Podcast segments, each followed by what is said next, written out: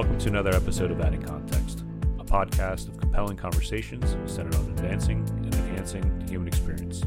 I am your host, Michael Bollins.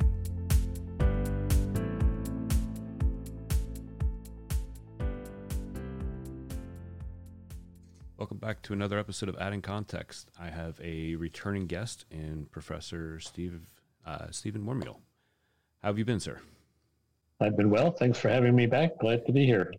I had you on about a year ago, speaking specifically about Supreme Court and, and some of the uh, history of that. Uh, we did touch on some of the potential rulings that were expected to come out that have been released over the last year. Some that a lot of people question. There's rumors or thoughts that the Supreme Court has been, for lack of a better term, weaponized uh, for the hardcore right just the way that the hardcore right seems to think that the Department of Justice has been weaponized by the left. So I guess it really depends on where you stand. What is your overall take for the last year or so of, of what's going on from your, your knowledge and experience? Uh, it's a pretty overwhelming 12 months in, in Supreme Court history. The overruling of the right to abortion, uh, the expansion of gun rights, um, the justices in, I think, unprecedented ways, taking pot shots at, at each other and the court over the summer and into the fall and, and even continuing recently. And I don't think I've ever seen anything quite like that. Um, they have dramatically altered the balance of separation between church and state. And, and uh, looking ahead, uh, I think they're uh, on the verge of ending affirmative action in higher education. Uh, so it, it, it is quite a kind of tumultuous and, and uh, important period. So a number of the things that you've that you mentioned, um, specifically, you know, the, the overturning Roe versus Wade with the decision that it should be brought to the, the states. What happens when the states impose laws that violate the Constitution again? Because it kind of seems, you know, from my perspective, that a handful of the states that are kicking out these hard anti-abortion laws kind of seems like it does violate some of the, the core tenets of the Constitution of, of life, liberty, and pursuit of happiness. And I'm not sure if I have a bigger problem with the court that is supposed to remain objective and, and look at the way things to the word of the Constitution, or if it's the volume of people in elected positions who have displayed through their own words their complete lack of understanding of the Constitution and what it entails. So, to the first part of your of your point, um, I think the Supreme Court has kind of washed its hands of this, with, with maybe a couple of exceptions if the right to abortion doesn't exist in the Constitution in any way, shape, or form, then if states restrict abortion to the extreme, presumably that does not raise an issue that the Supreme Court is going to get back into. The exception, which I don't know yet how narrow or how broad this is, but there is a federal statute. Well, there could be a couple of federal statutes. There's a federal statute that says emergency rooms around the country are not supposed to turn anybody away. They're supposed to provide emergency care. And it seems like a couple of the state laws, which are banning abortion, period, and, and banning a specific procedure, may be in violation of that federal law. The, the effect of a state law may be that somebody who shows up at the emergency room having a miscarriage um, can't get treated because it would violate the state's abortion law. So we have a constitutional principle called supremacy or, or preemption, whichever term you want to use, that if a state law directly interferes with the effect of federal law, and if Congress has made it clear that, that the federal law um, is, is sort of all encompassing, then the state law may be unconstitutional not because it violates a right to abortion, but because it clashes with federal law in a way that violates the supremacy of federal law. So that's one, I'm not going to say a foot, let's say a toe, um, that, that might end up back in the Supreme Court. A, a, a second that we really don't know the dimensions of is the states that are trying to say that any resident of this state who goes to another state for an abortion or any person in this state who helps somebody go to another state to obtain an abortion is committing a crime, that may violate that that possibly could violate a constitutional right to travel, although the contours of that right and the location of that right in the Constitution is somewhat ambiguous um, but but nevertheless an issue that, that could come back to the Supreme Court. Those are really the main, I think, ways that this might end up back in the Supreme Court. The idea that this may fall more heavily on people of a particular age or people of a particular income level or people of a particular race. Um, I don't think the court is going to go there. Um, I think that's up to the states. So, the only way you really foresee it ever getting back in front of the justices in the Supreme Court is is kind of a on the peripheral, not not directly a anti-abortion or pro-abortion point, but how some of the laws that are being enacted are violating other aspects of the Constitution. Yeah, I, I I hesitate to call them nuts and bolts because I think that makes them sound too unimportant, and mm-hmm. they are quite important. But but in a sense, they are the mechanics of how the state is going the states are going to enforce their abortion laws now, rather than the the sort of underlying fundamental question of, of does the Constitution have anything to say about abortion? Um, I think the only way we get back to that issue is, you know, somewhere in the next half century, we get a different court and somebody challenges a state law again and is violating the, uh, uh, uh asserting that there is a constitutional right to abortion again. And maybe the court overrules the other way kind of brings me to uh, another point. There's a very clear, in my opinion, point, kind of right smack in the First Amendment about the separation of church and state. And you have had a number of elected officials during their campaigns over the last few months push for this Christian nationalist perspective agenda. You had one uh, one person absolutely sit on a pulpit and say that it's not the job of the government to guide people, but it's the job of the Bible to guide the Constitution. And I've had a number of conversations with people, and I've, I've pointed out, you know, the words of Jefferson, Madison, Thomas Paine, and a few others that very clearly stated that our country wasn't founded on a Christian principle um, and that there absolutely needs to be the separation of church and state for a number of reasons. What is your take on on this this push and and some of these people who are unfortunately reelected who clearly don't understand the document that they're supposed to be sworn to uphold and and, and guide them? Uh, uh, I'll answer you in a second, but let me tell you a great line, um, which is attributed to a, a former constitutional law professor, colleague of mine, now a leading member of Congress, Jamie Raskin, a Democrat from Maryland who, you know, helped prosecute against Trump in the, the second impeachment trial and was on the January 6th committee. And at one point, I don't think this is an exact quote, but but I'll do my best. He he was testifying at a hearing, I think, in the Maryland legislature, and this kind of question came up. And Jamie said, Sir, you may recall that you put your hand on the Bible and took an oath to protect the Constitution. You didn't put your hand on the Constitution and take an oath to protect the Bible. And that to me, I mean, we'll talk about it obviously, but that to me kind of says it all. Yeah.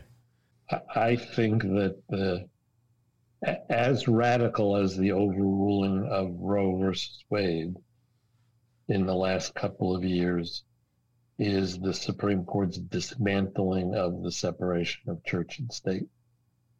And um, it's not happenstance, it's quite a conscious, coordinated attack by, by the majority so that the people that you're talking about are not necessarily out of the mainstream, I'm afraid to say.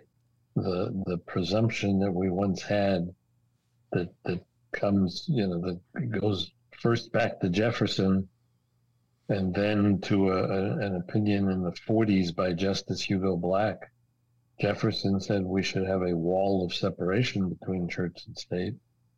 And Hugo Black in 1947, in an opinion said that that wall should be high and impregnable, and and that dominated our uh, religion clauses court decision making for four decades, let's say. Um, but in the last two, and more specifically in the last few years, um, the the court has really been dismantling that wall. If you don't mind my quoting myself, I was on a panel in, in uh, July where I said that the Supreme Court had turned the wall of separation into a speed bump. And, and that's really what they're doing. They, the, court has virtually written the Establishment Clause out of the Constitution. Um, it, it has so narrowed the meaning of the Establishment Clause to to basically mean nothing more than that we don't have an official church. Right. Um, and and it has flipped the emphasis so that everything is now about the free exercise clause.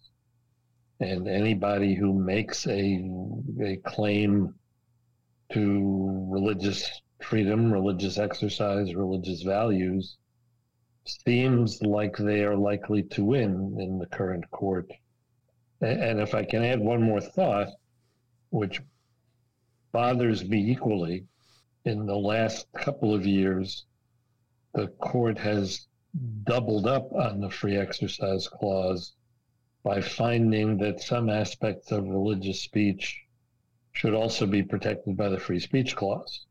So that if a, if a jurisdiction of a state uh, passes a law and says because of the establishment clause, we thought we needed to treat religion differently than other activities or other entities. The Supreme Court now is saying, well, not only can you not fall back on the establishment clause to make that argument, you're violating the free exercise clause, but you may also be discriminating against somebody's speech because the content of the speech involves religion and so you're violating the free speech clause as well as the free exercise clause. And and Justice Gorsuch, Neil Gorsuch, in the coach this in the decision this past term involving the football coach in Washington State who wanted to pray on the 50 yard line after football games. Gorsuch said that that's why we have a free speech clause. He said that the the framers um, were worried about people being persecuted for their religious speech. And that's why we have both the free exercise clause and the free speech clause that, that, that the framers intended to provide double protection for religious speech. And, you know, he said that as if it was a well established, long understood um, principle. I, it's, I've been teaching First Amendment for 30 years and it's news to me. Can can you elaborate a little bit on the establishment clause and the the other clause you mentioned? Yeah. So um, the the First Amendment has what, what we call two religion clauses. One says that government may not um, um, create an establishment of religion, and the other says nor interfere with the free exercise of religion. What we have understood for the last 60 years, 70 years, or going all the way back to Jefferson if you think that's appropriate, is that the Establishment Clause is where we find the separation of church and state. The Establishment Clause, eh, eh, and this is sort of the current controversy. So let me let me frame it. The current view is that the Establishment Clause meant nothing more and means nothing more today than that the federal government can't create a national religion and can't impose a religion on the states or can't interfere with the states if the states have a religion. Now that's that's the narrowest version of the Establishment Clause. The Establishment Clause at its broadest in the 60s and 70s um, basically is why the Supreme Court said there shouldn't be organized prayer in public schools. Uh, it's why the Supreme Court said you uh, have to, to avoid having government aid go directly to religious institutions. That's that's where a lot of that notion of separation of church and state came from. So the, the court established a, a fairly well known test. I don't want to get too jargony, but uh, the test is called the Lemon test after a case called Lemon versus Kurtzman decided in the early 70s. That was the Establishment Clause test. You had to, if the government passed a law that, that implicated religion, you had to ask whether that law had a secular purpose, a non religious purpose. And you had to ask whether that law had a non religious effect. If the answer was yes, it had a secular purpose and a non religious effect, then it could survive. But if the purpose of the law seemed to be to promote religion, or, or the principal effect was to advance religion, then the court would say those laws violated the Establishment Clause of the First Amendment. An example is uh, uh, I don't remember the year exactly, you'll forgive me. Sometime in the 80s, the Supreme Court decided a case in which Louisiana passed a law that required teachers in the state to teach creationism alongside evolution. And Louisiana legislature said it was passing that law to promote academic freedom, that teachers didn't know that they had a right to teach uh, alternatives to evolution or anything in addition to evolution when it came to that part of the, the biology curriculum um, or science curriculum. Um, and the court struck down the Louisiana law and said the sole purpose of requiring the teaching of, of, of creationism or authorizing the teaching of creationism is to promote religion. Right. It's a religious doctrine. You're promoting religion that's creating an establishment of religion by the state of Louisiana. It's unconstitutional. That's the other end of the spectrum. That's the wall versus the speed bump, if you will. The free exercise clause historically protected individuals' right to um, practice their faith. Um, and, and the most controversial cases in the 60s and 70s, and, and now this is kind of flipped in a, in a fascinating way. The most controversial cases in the 60s and 70s all involved unemployment compensation, state unemployment compensation. You're a Seventh day Adventist who can't work on Saturday because that's your Sabbath. And your employer says you have to work on Saturday.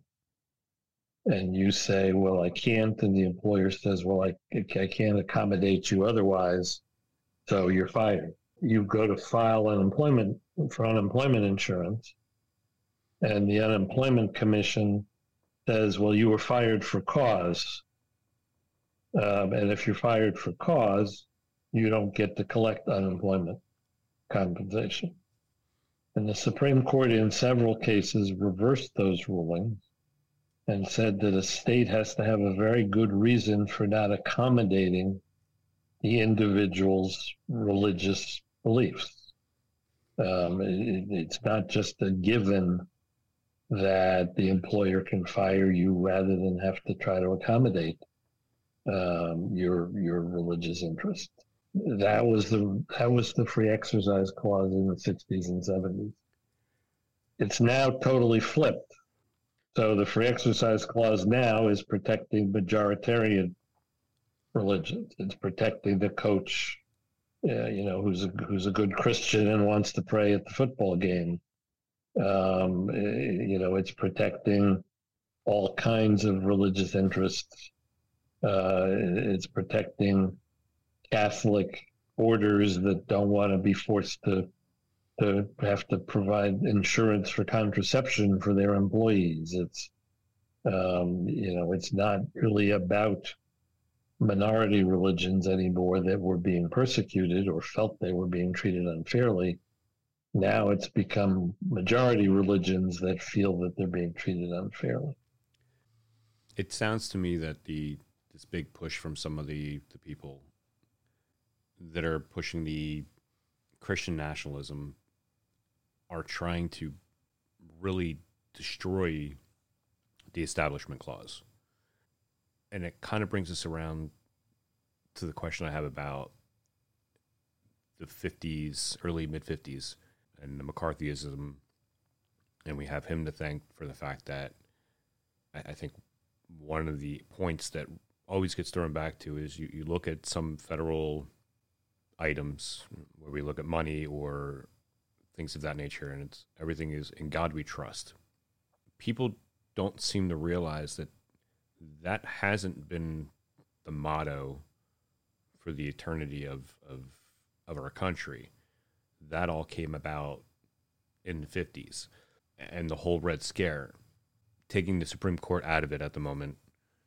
What would it take to have that those few words taken back off of off of money to and and out of the government? Because quite honestly it, it really in my opinion should have never been there and and I think that the founding fathers would probably turn in their graves if they saw it. What do you think it would take for that kind of verbiage to be removed from the the, the governmental language well let me back up a second before I answer that because you said the people who are trying to destroy the establishment clause and I just want to be clear from my standpoint their names are Clarence Thomas, Samuel Alito, John Roberts, Neil Gorsuch, Amy Coney Barrett, um, etc., uh, Brett Kavanaugh. I mean, I think they really are trying, uh, not trying. I think they basically have rendered the Establishment Clause almost a nullity um, in in a series of recent decisions. Right. Now, back to your question. It, it, it I don't want to be coy. you know, they say that in law school the answer to every question is it depends. Right. It, it sort of depends on on when or in what context I'm asking that question.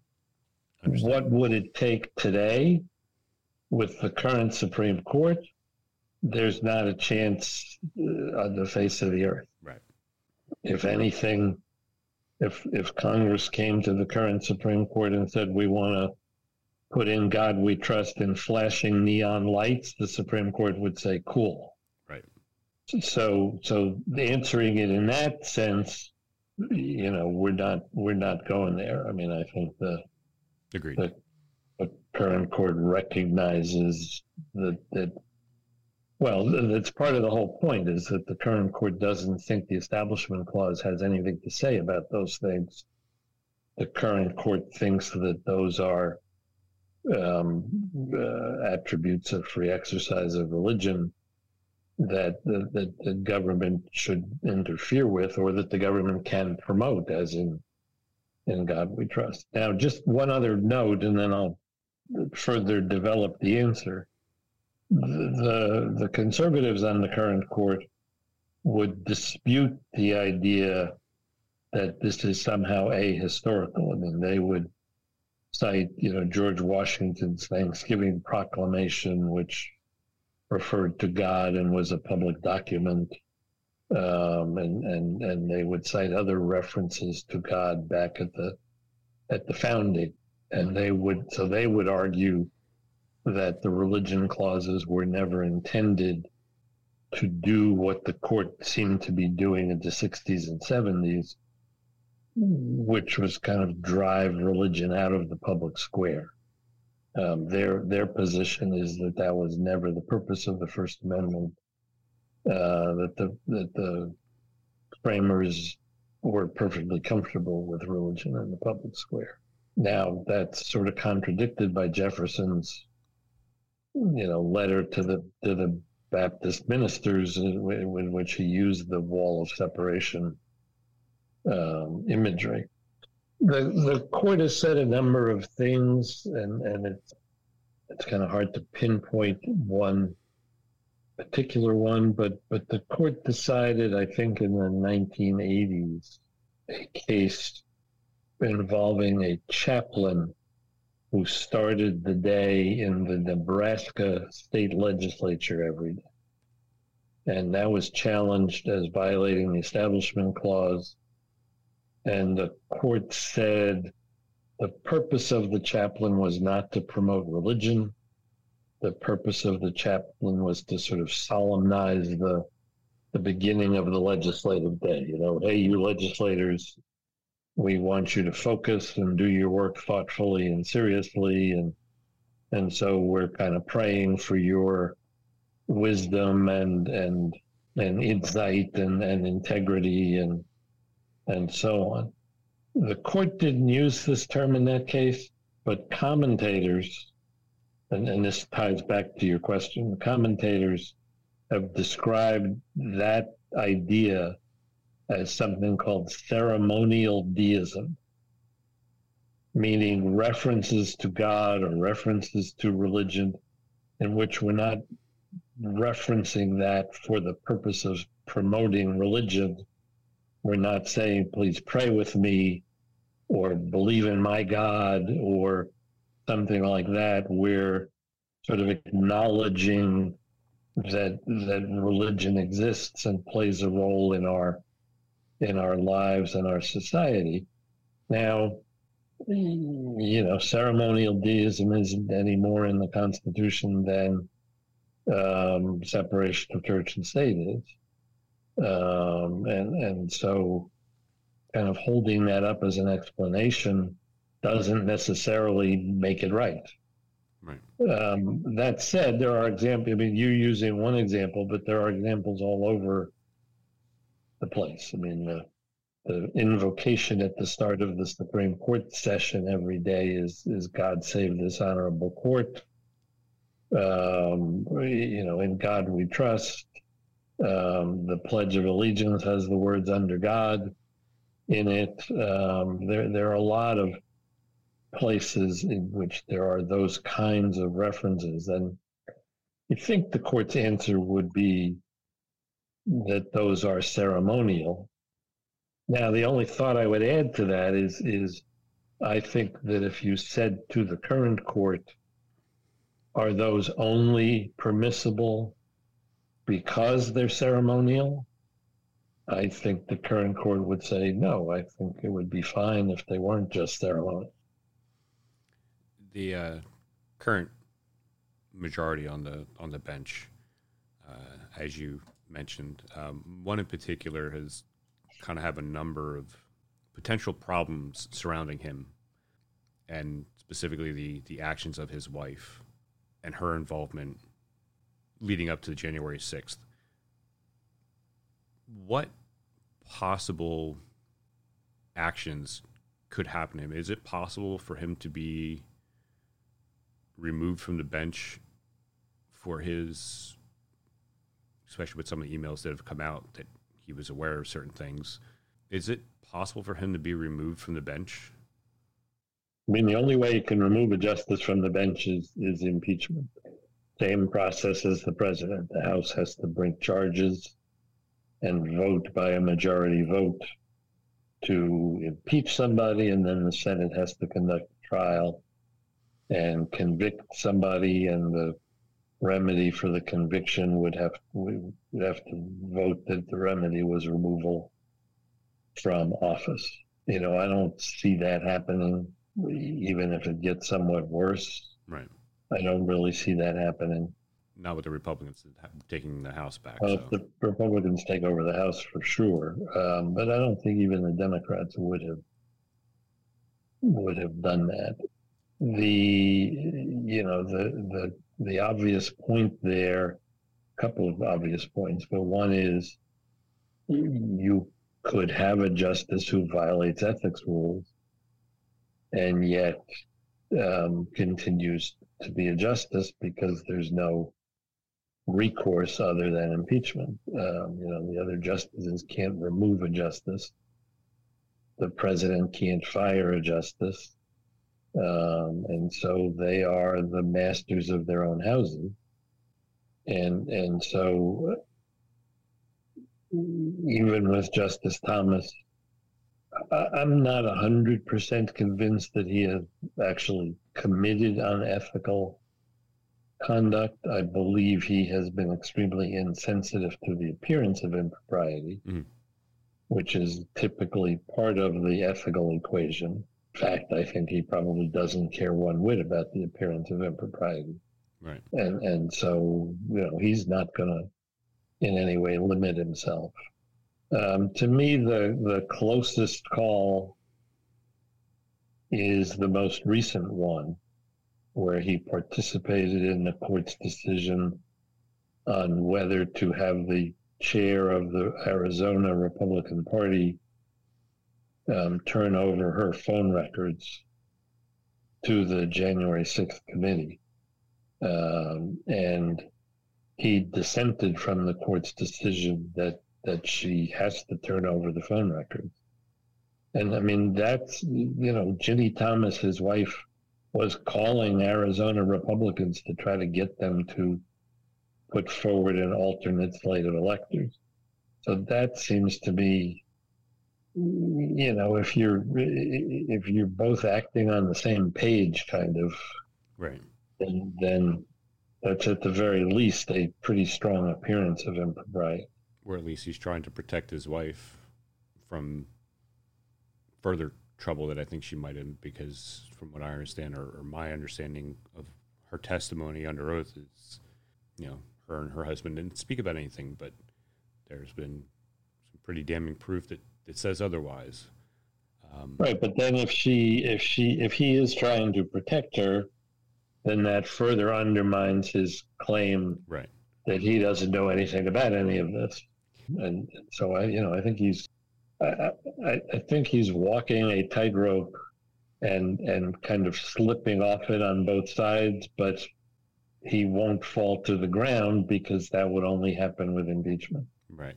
With ethics being such a crucial component, in my opinion, and I'm sure other people's opinion, for Supreme Court justices, how do you think we could remedy making them accountable to to a certain set of ethics? And i understand that that's a loaded question and probably almost impossible answer because then the question becomes well who decides what is and what isn't ethical? Clearly somebody or a group of people have established and redefined ethics when it comes to law because as lawyers you have a code of ethics but if the supreme court the highest court in the land doesn't have any stringent ethical standards, but every other court does, how can we make that right or, or correct it, correct that that lack of ethics, defined ethics to for the Supreme Court? So the answer is not easily. they are bound by the, the there. There are two sources of judicial ethics in the federal courts. There is a statute and then there's the code of, of judicial conduct. They are bound by the statute, but the statute governs primarily financial conflicts of interest or or you know maybe direct conflicts of interest. I mean, if you're uh, you shouldn't rule on a case in which you know your wife is is the lawyer in the case or uh, or something like that.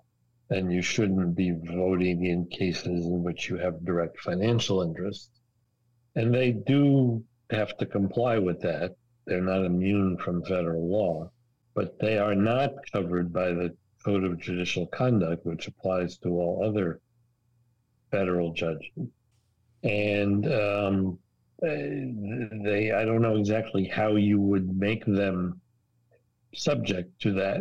Um, Congress could amend the law and say Supreme Court justices shall be bound by the Code of Judicial Conduct.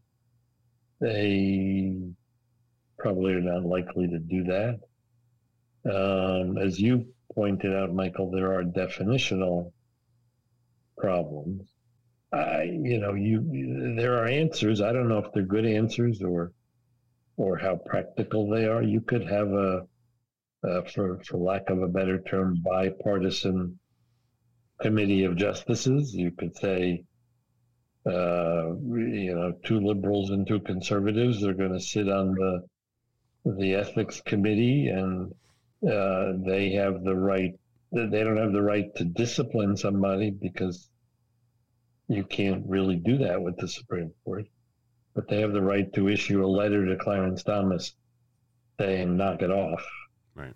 Um, or, or, you know, or to the, liberal justice, as the case may be. I mean, when Justice Ginsburg was alive and uh, said a couple of derogatory things about Trump, she got a lot of blowback that what she had done was inappropriate you know, that's possibly a way to go. It, it couldn't be a commission that had any special authority other than to kind of issue advisory opinions to the justices. The only way you could make them more directly accountable would obviously be by federal statute. And um, again, I think you would have definitional problems. I mean, you, you know, I would imagine a a code of judicial conduct would say, for example, a judge's spouse is entitled to live his or her own life and have his or her own profession, um, but should be careful to avoid steps that compromise the ability of the justice to participate in cases. Well, that's fine. I could write that, but then how do you, you know, when, when is that being violated? When isn't it being right violated? Jim, Ginny Thomas would take the language I just gave you and say, "Oh, cool, I'm I'm in the clear." Um, and and so you know, I think it becomes problematic. I think what this shows over the last year or so is the lack of, of accountability and, and the ability to hold those in those seats to a ethical standard with with some sort of repercussions. You know, that, as you point out, they they literally have none. They can do as they please, and and when they're not being impartial, there's no recourse. There's there's no way to to say, hey, that, that's clearly a impartial decision you're making. Yeah, I mean, I think we envision, although maybe this is no longer true, but I think we envision that if we discovered that uh, a, a justice was regularly voting in cases and profiting in the stock market from the decisions in those cases, and you could now document that ex justice had made you know seventy seven hundred and fifty thousand dollars off off his vote in in in a couple of cases involving a particular company. I think maybe there's a chance that even as partisan and divided as we are, that that might be impeachable. But I think that's about as far as it goes. I don't think you're going to get agreement.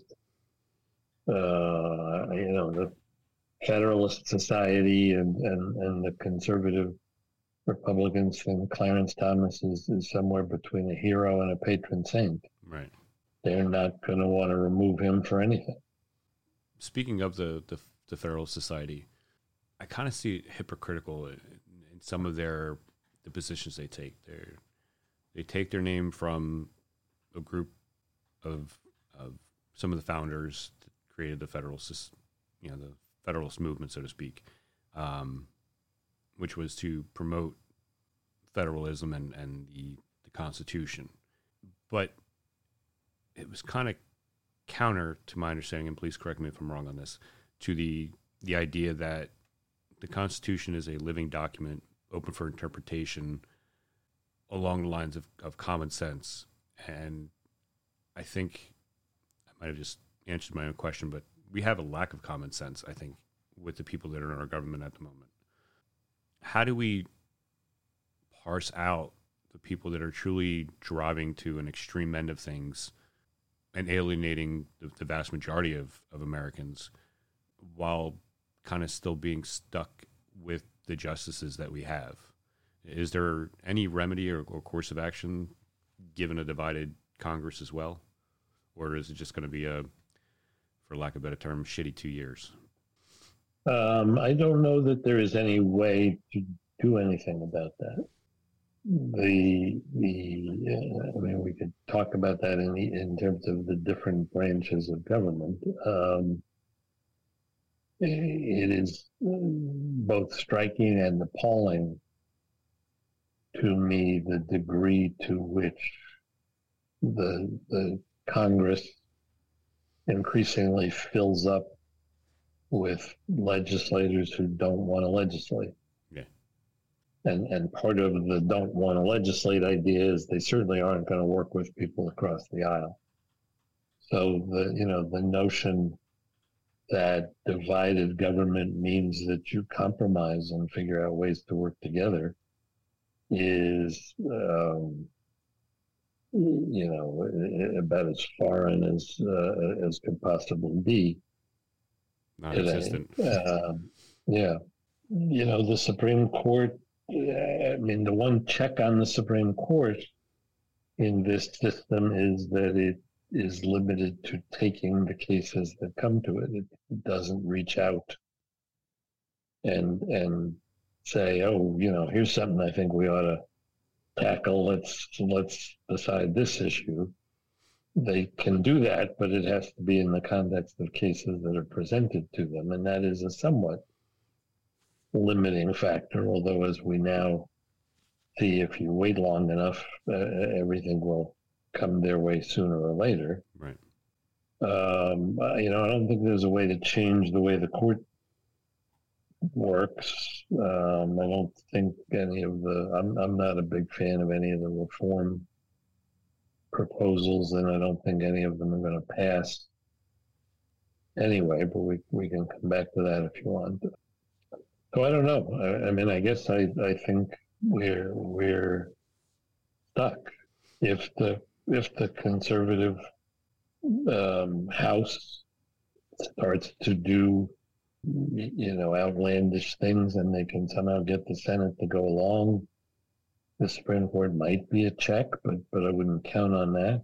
So I think that, that um, I don't know whether the, fra- I don't know what the framers thought about this level of division in, in government, division to the point of, of stalemate. Yeah. I think that's where we are is you, you have over the last few years, it's a matter of, to private organizations that people don't seem to realize are not part of the government, but they are the government, have absolute control over the decisions and the movement that goes on in the government as far as legislation and such. And when you have groups of people who are so ideologically opposed and willingly and otherwise ignorant to what they're doing, it makes it impossible for the government to actually function. I mean, you have people who have run and sat on Congress for the last two years and had literally done nothing but be outspoken channels of insanity. Lauren Boebert is a perfect example where she has passed literally nothing. She hasn't done anything for her constituents. She's been nothing has even gotten out of committee. She she's literally done nothing but be an outspoken outlet of of stupidity, and she just got reelected by the slimmest of margin. But you have this this push for people who who fall into that area that literally, as you said, they don't want to do their job. Their job is to to go to their go to the DC and, and push forth legislation that, that's going to benefit their constituents. And their constituents aren't all Christians. Their constituents are, you know, a small sample of the United States to a degree. Now we're going to see a sea change because they're going to have the power to convene investigative committees and, and investigate. You know, I don't know how much they'll be able to do since their majority in Congress is going to be narrow. Right. But I think they'll be able to, they still won't legislate, but they'll be able to create a lot of mischief. As uh, yeah, I mean they've been calling for Biden's impeachment since before he was even sworn in. Yeah. Uh, right. The only saving grace to that notion is kind of the I'll call it the the Trump clause is the Senate's not going to vote for it. Um, you're not going to get the votes in it, so they can waste all the time that they want in the House for their impeachment proceedings and pass their slimmest margin of impeachment measure, but it won't go anywhere in the Senate. Yeah, the question is, will there be enough um, moderate, or maybe the term I want to say is principled Republican, who won't simply vote for every subpoena that some House committee wants to issue to, you know, to the Attorney General, basically, you know, the, I mean, if you listen to them, you would think Merrick Garland might as well move to Capitol Hill for the next two years. you know, he's not he's not going to have any time to spend in the Justice Department. He's going to be appearing before congressional committees day in and day out, you know, nonstop. Maybe there are some Republicans who are principled enough to say, "Hey, this is crazy, and why don't we actually try legislating?"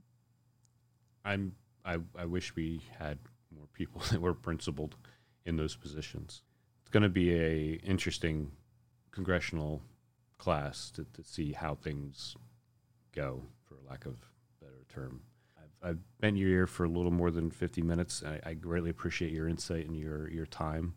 And I might pester you again in about a year to see how things have uh, how things have changed.